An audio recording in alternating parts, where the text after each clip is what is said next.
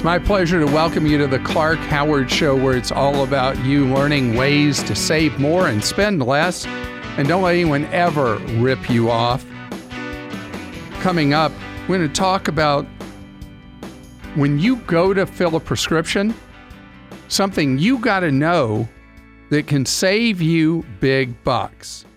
And later, appliances in your home what kind of lifespan should you expect of them? I'm going to fill you in. You know, today is the 17th anniversary of the September 11th terrorist attacks.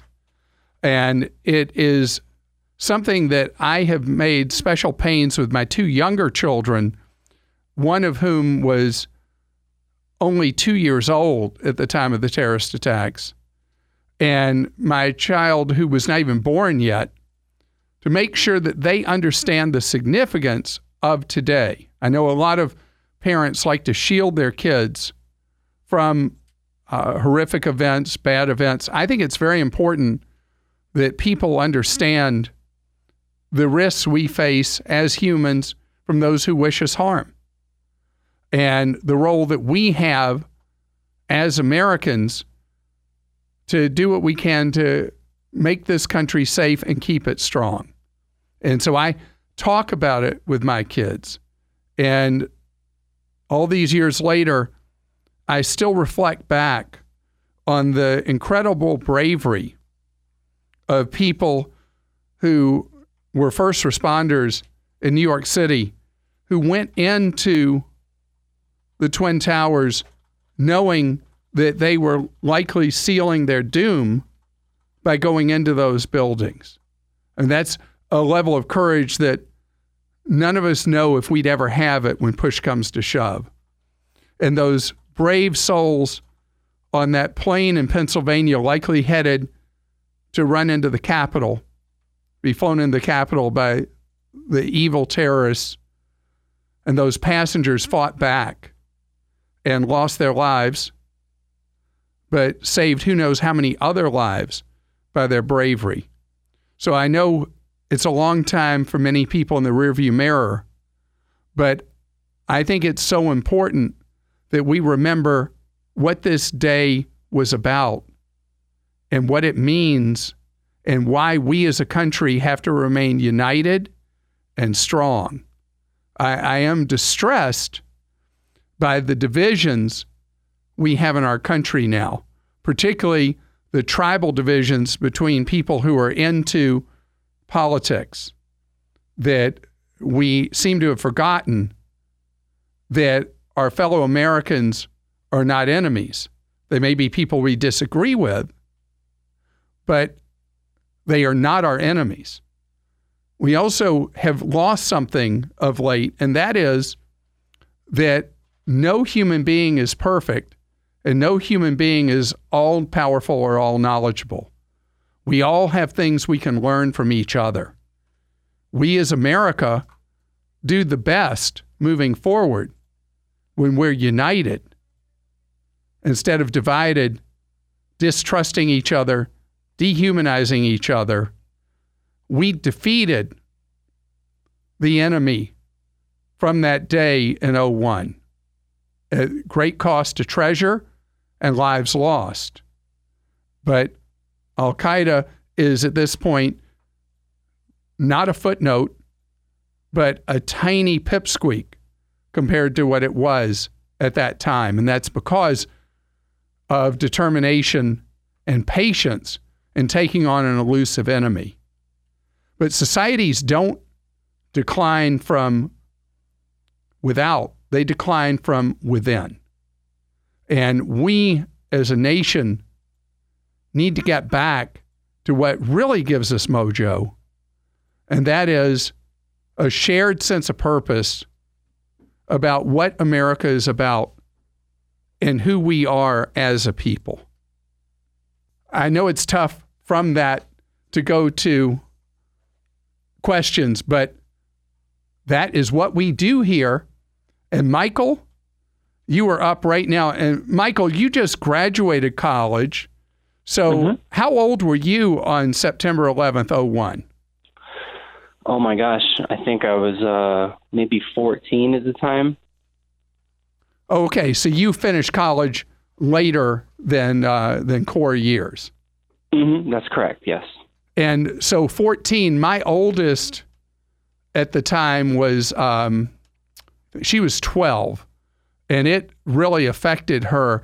What do you remember of that day when you were a young teenager? Um, I remember I was in language arts actually, and um, the uh, teacher was putting in a videotape. Um, we were going to watch something about like you know conjunction junction or something. I, I don't remember some language arts thing. And then when she was turning the television on, um, the channel that was on was uh, I believe it was CNN, and uh, we all just watched as you know whatever was happening was happening. And um, you know, and and I remember I, I think that day. Um, you know, when I got home from school, my parents were uh, already home, and we were all just glued to the television. It was just a huge shock to, to everyone. Uh, did you um, did you sense fear from your parents that day? Anger? What what do you recall through your young teenage eyes at that point? Um, I think uh, I remember my dad was um, was was shocked. Um, he, I think he was trying to uh, kind of ground the family emotionally, but I can tell he he was a little, um, you know, um, you know, uh, shocked at the events that had transpired. So, um, and I remember just watching the television like that whole day as a family, and just to see, you know, what was going on. So it was, um, there was some palpable tension in the air, I guess, that day. And so here we are, all these years later, and we as a nation remain strong. And at that time, people feared that we weren't up to the challenge, and thank goodness we were. hmm Well, Michael, let's turn the page. What is it you called me about? Let's see how I can be of service to you. Okay, well, I just, you know, I recently graduated, um, and I got my first real job that I think is going to branch off into a career. Um, you know, I don't have any student loans, I don't have any debt, I don't have any car payments or anything like that. And I was wondering, um, you know, I start work in about two weeks, um, so I thought I would just call and get some advice about, um, you know, how I should be managing my first few paychecks, how I would go apply uh, apply for credit with no credit history, of course, and what you think, just any general pointers that you can give me to to save me um, some stress and some headache in the years going forward. Right, You got a you got a lot on your plate, don't you? Mm-hmm. All right, so let's take each part, uh, and I'll have to give summaries because we don't have enough time to go through every aspect of what you asked me. But first thing, when you go for um, new employee orientation or you meet with the HR people or whatever it is, depending on the size of the company, uh, how big a company is it? I would say it's pretty large. So if it's a large, large. organization, you will be offered uh, likely a 401k plan. And Mhm, Yeah, and I, I looked and it said they have uh, up to six percent matching. yeah, so that that you got to do. You got to put in so you pick up every dollar of match from your employer.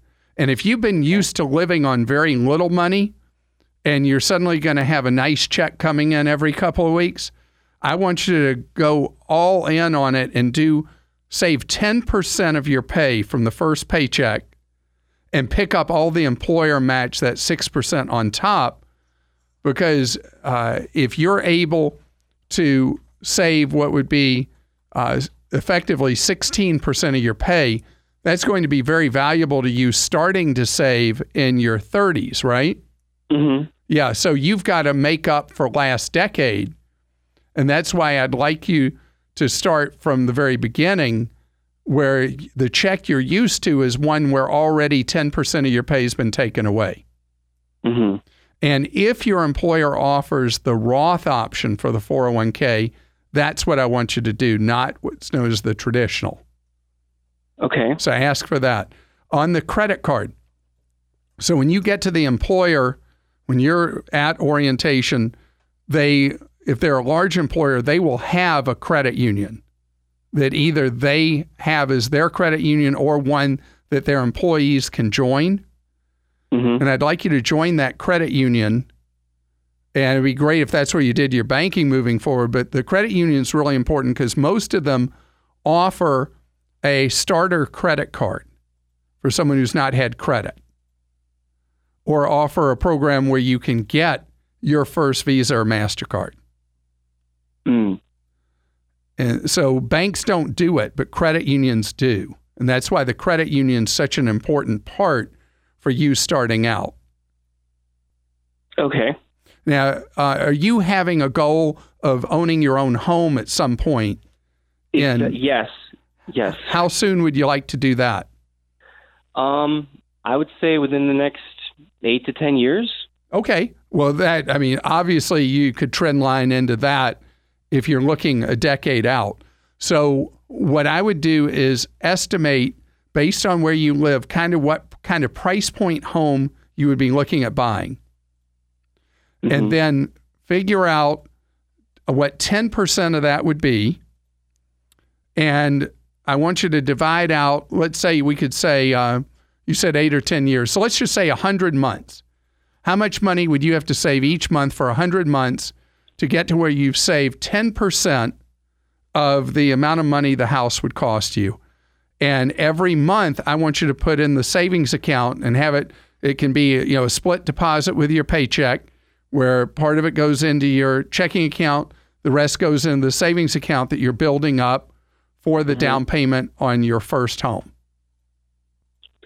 and I should start saving for uh, putting putting the money for that house over time after I create an emergency account and a rainy day fund. Uh, great question. I, you know, you can overthink this. The goal mm-hmm. at first is you want to be popping that money aside and be in the habit of putting that money aside. And, and occasionally you will have a rainy day, but you don't sound like the kind of person who's going to put yourself deep into debt or anything like that. I mean, if you wanted to, uh, you could, um, since you seem to be of a mind of really being about this, do the 10% in the 401k, figure out how much you got to put each month in there to meet the goal in 100 months to be able to do the down payment on a home, and then have another some maybe 1% of your pay that goes every pay, pay paycheck into a rainy day savings account. Okay. And the last question is: You mentioned the Roth IRA. Should I be uh, putting money both in a traditional IRA and a Roth IRA, or No, no, I'm talking about Roth? 401k. So there's Roth IRAs, there's traditional IRAs, and then at employers now, uh, majority of employers offer you in the 401k an option of a traditional 401k and a Roth 401k. Mm, The Roth 401k, the money's been taxed, so it all grows tax free and you spend it tax free down the road. And so if your employer doesn't offer a Roth 401k option and they only offer a traditional, uh, this is adding another layer of complexity. But what I would do is I would put money into the employer plan to pick up the entire match, the six full six percent, whatever you have to do to get that. mhm. And then if there's more money you'd have to save to get to 10% of your pay, that money goes in your own Roth IRA. And that would be how I would do that. I, I didn't want to get too complicated with you, but I'm impressed with how you've thought this stu- stuff through and the questions you're asking. And I can tell you're going to do really well with how you handle your finances moving forward. Today's car courageous moment is a key warning for you, and it's a problem in so many places around the country. What are known as gag rules on pharmacists.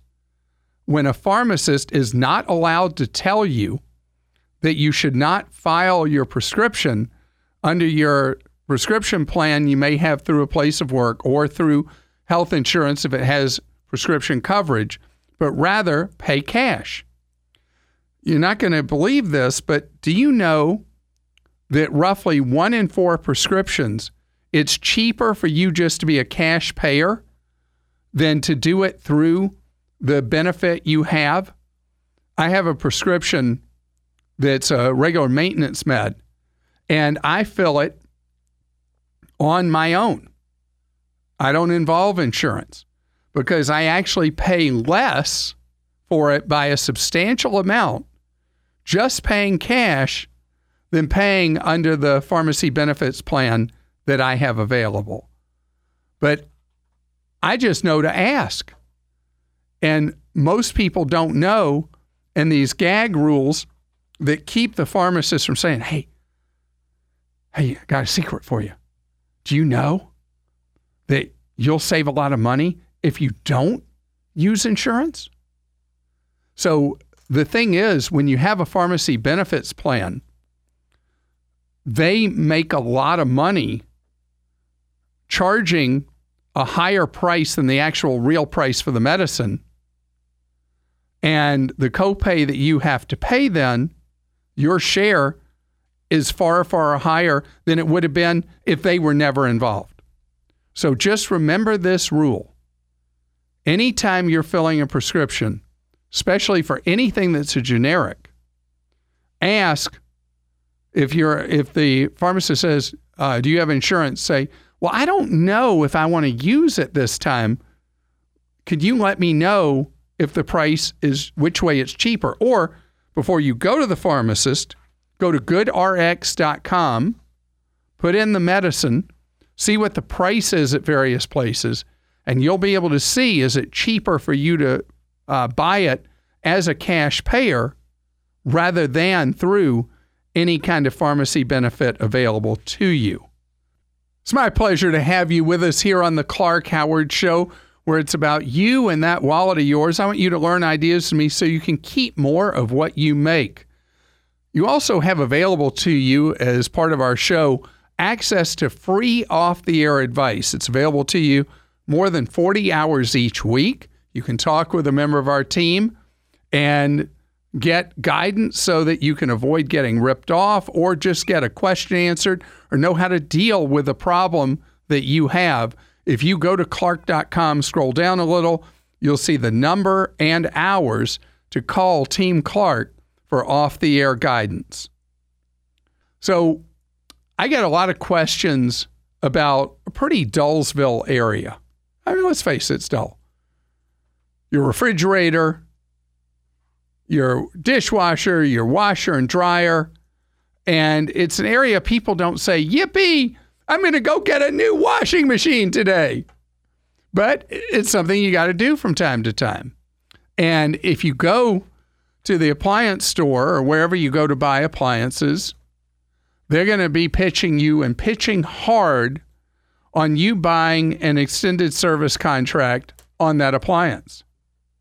And they will refer to, to all kinds of things that could go terribly wrong and how much money it costs to fix this or that or the other, blah, blah, blah, blah. Okay. So facts are facts.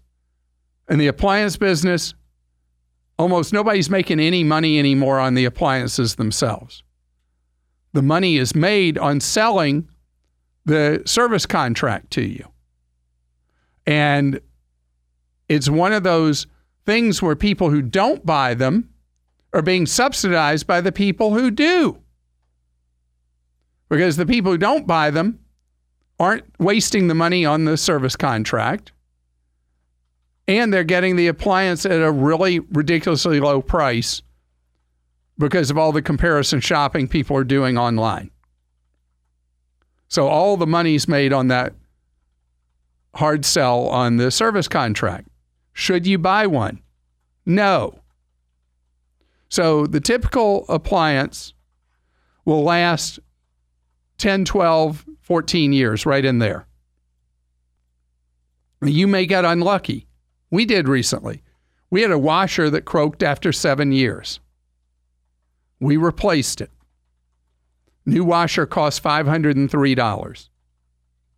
You could say that Think how much better I would have been if I would have spent money all through the years on a service contract on it. But we've had no other appliance break. Often we make a decision on something like this because the fact that when we had something break, we think, wow, that repair was so much on that dishwasher. And we don't think about the other appliances that have worked year after year after year after year trouble free. All we think about is the one time we had to write the check or hand over our credit card to pay for the repair visit. So you a decade out of one or so, you've gotten the life out of it. We didn't. I guess we're dirty people and wash too many clothes. But anyway, we came up three years short, let's say, from the typical minimum. But that was just a hazard of it, and we had to spend the 503. So I know that that peace of mind that they pitch sounds so good, sounds much better to me for you to keep the money in your pocket. Carl is with us on the Clark Howard Show. Hello, Carl. Hi, Clark. Thanks so much for taking my call. Absolutely. Carl, you want to join the Tesla Club, huh?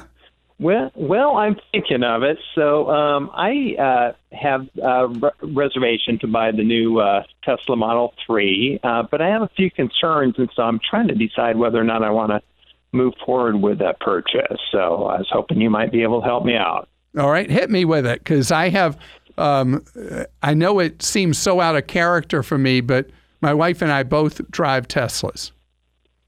Well, and and I know that you do, and that's it's a little out of character for me to buy an expensive car too, and that I've never spent more than uh, ten thousand dollars on a car. So this is a this would be a big leap, and uh, and, And there's something about, about it.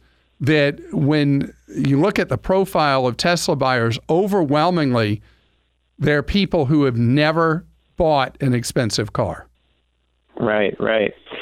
So, uh, so my biggest concern is that I know Tesla they've been in business for ten years and they've never been profitable, and their profitability is really kind of hinging on the success of the Model Three. And so, my my main concern is that you know I dropped fifty thousand dollars on this car, and then um, and then they don't succeed and they go out of business, and then I have a car that I'm you know how do I get parts and service for it, or or you know what's the resale value of it, and so that's Right. Really Uh, kind of you buy what concern. I'll tell you, and it's a very reasonable concern with all the uh, bizarre behavior by Elon Musk recently. Right. And so Right. Elon Musk, I've always said, if you've ever heard me talk about him, I've always said he's brilliant but crazy. He still is brilliant. Now it's obvious he is crazy.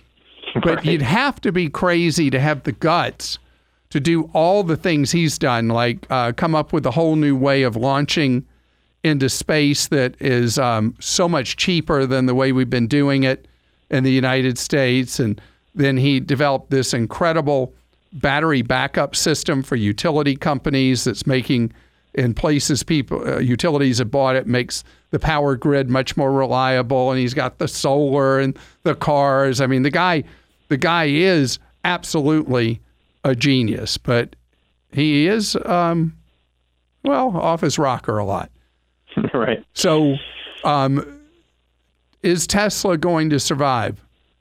I don't know, but I would say the odds are very good because of all the groundbreaking technology they've developed. Is it going to remain an independent company uh, with Elon Musk in control? I don't know. I'd say that that's the more likely scenario is that Elon Musk's uh, role is reduced or the company is purchased and obviously his role would be reduced and the cycle of innovation being so fast would slow down they'd become like a real business Right. So so that eases my concerns a little bit in that in that it sounds like you know probably even if if something happened with them that they're probably still going to be a company that I'm still going to be able to get parts and service for most likely. I could be wrong on that though. I mean, I got to tell you, I could be wrong. Right. It's it's how I read the situation because they they're not doing something that everybody else is doing because of the um, the unusual nature of, of the things they do and the value of them moving forward. That's why I think they're a juicy target for someone to buy. You know, in the financial press, there's been several stories recently. The rumors that Apple is going to buy the Tesla operation. And who knows, you know, because Apple's been working hard trying to come up with their own autonomous uh, car, an Apple car, apparently. It is like the worst kept secret in Silicon Valley. So who knows? But I'd say the odds favor that they continue. But I wanted to make one suggestion to you I've made to other prospective Tesla buyers. The best yes. deal in the Tesla marketplace are used Model S's. Well, and I've thought about that, but I do really, uh, the, the, the, one of the most exciting things about the Model 3 to me is the autonomous driving, which I know the Model 3 is, is going to be a little ahead of, of maybe a two or three year old uh, Model S in that regard. That is true. And um, I've been uh, testing, they, they gave a two week free trial to people to try to get them to pay the money to to do the self drive on the Model 3, and mm-hmm. it works extremely well. So it yeah, is. Well, that's good to hear. It is uh, kind of eerie for anybody who's riding with me when they experience the car driving itself. And at first, they completely are spazzed by it. And then they get to where they don't even notice it, other than the car drives a lot better than I can drive a car. Patricia's with us on the Clark Howard Show. Hi, Patricia. Hi, how are you today? Great, thank you, Patricia. How can I be of service to you?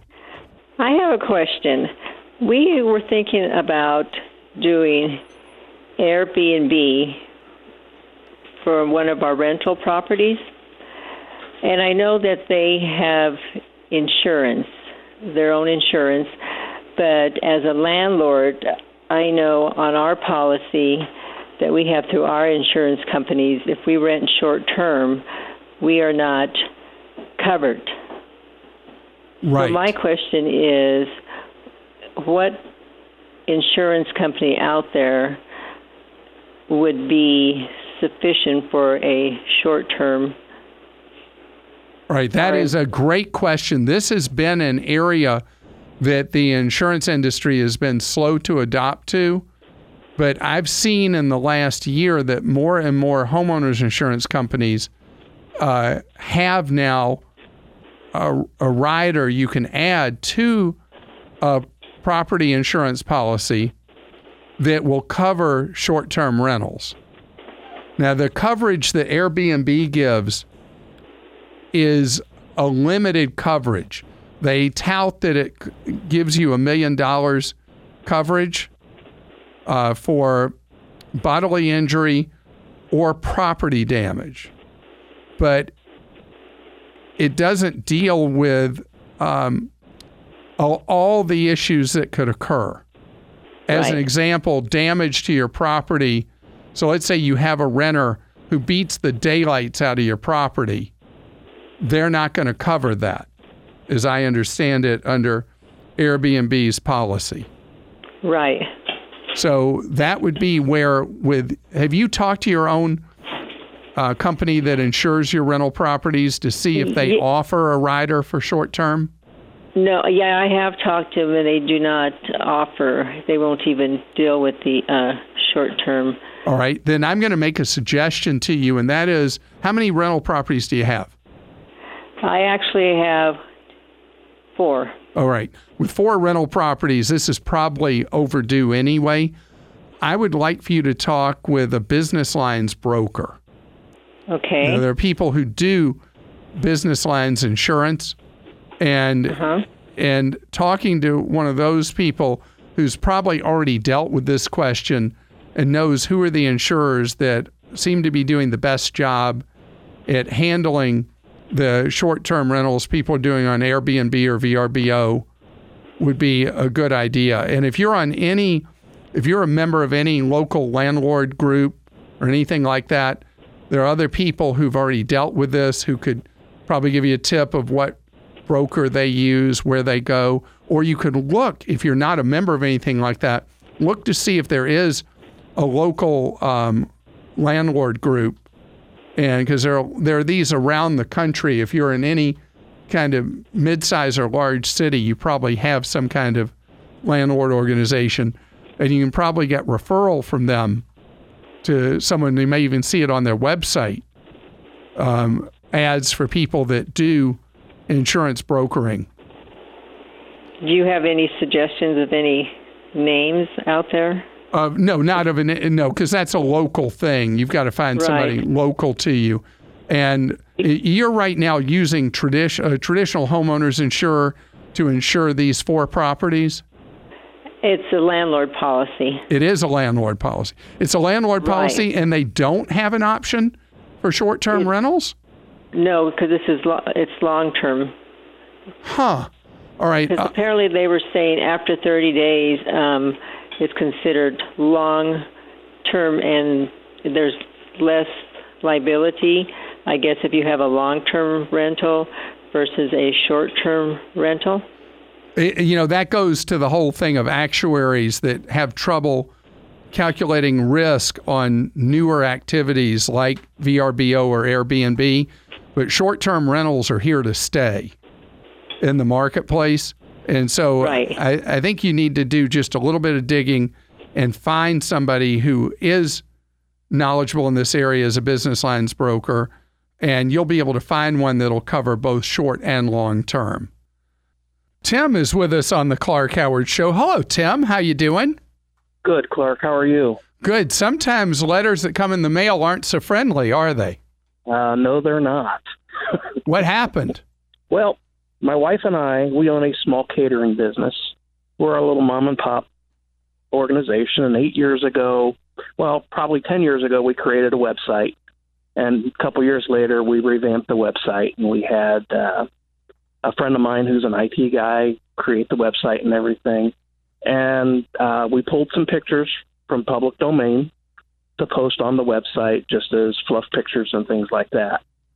And recently we received a letter from a stock food company that uses that pictures with a rights infringement letter stating that we've been using one clip for the last eight years and they want fourteen hundred dollars. Yeah, these letters are going all over the country right now. There are law firms that are known as trolls Okay. that are they send out these things in bulk and they try to scare people. Yeah, the reality the- is with the way pictures move around on the internet, there are pictures that people have used without proper legal use rights and don't even realize it. Mhm. And I'm sure that the guy who was helping you out doing the site, it was just a mistake on his part. And the demand is just, they just come up with these wild figures out of the air. Yeah. If you go on the internet, there are lots of uh, suggestions, even sample letters of what you should send back to the firm and tell them, uh, you know, apologize to them, blah, blah, blah. You didn't know you were using it was inadvertent and all that. And, and there are sites you can check that sell stock photos. And what they're allowed to seek is only what the fair market value is for a picture. Okay. And so the $1,400, that's just a number they pulled out of thin air trying to get you to pay a ridiculous sum of money for a stock photo. So don't worry, be happy, but don't ignore it either, okay? All right. Appreciate it, Clark. Right. Thank you. Best to you. You're listening to The Clark Howard Show. Thanks so much for listening today. You know, there's a giant team behind bringing you everything we do at Team Clark. Our podcast and radio show are produced by Kim Drobes, Joel Larsgaard, Deborah Reese, and Jim Ayers. My TV producer is Leah Dunn. Clark.com is made possible thanks to Krista DiBiase, James DeGal, John Kress, Theo Thimou, Michael Timmerman, Craig Johnson, Beth Marcinko, Clara Bosnetto, John Jones, and Grace Del Rio. ClarkDeals.com, where you can find the best deals from around the web, is produced by Karis Brown, Laura Sayers, Sarah Jordan, and Damon Marley.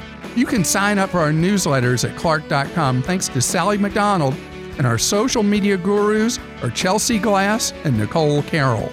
Our off air advice center is run by Lori Silverman, Sarah Mobley, and Sue Gatliff, and their team's available to serve you over 40 hours each week at 404 892 8227. And this is a free service of Team Clark. Thanks for listening. Till next time.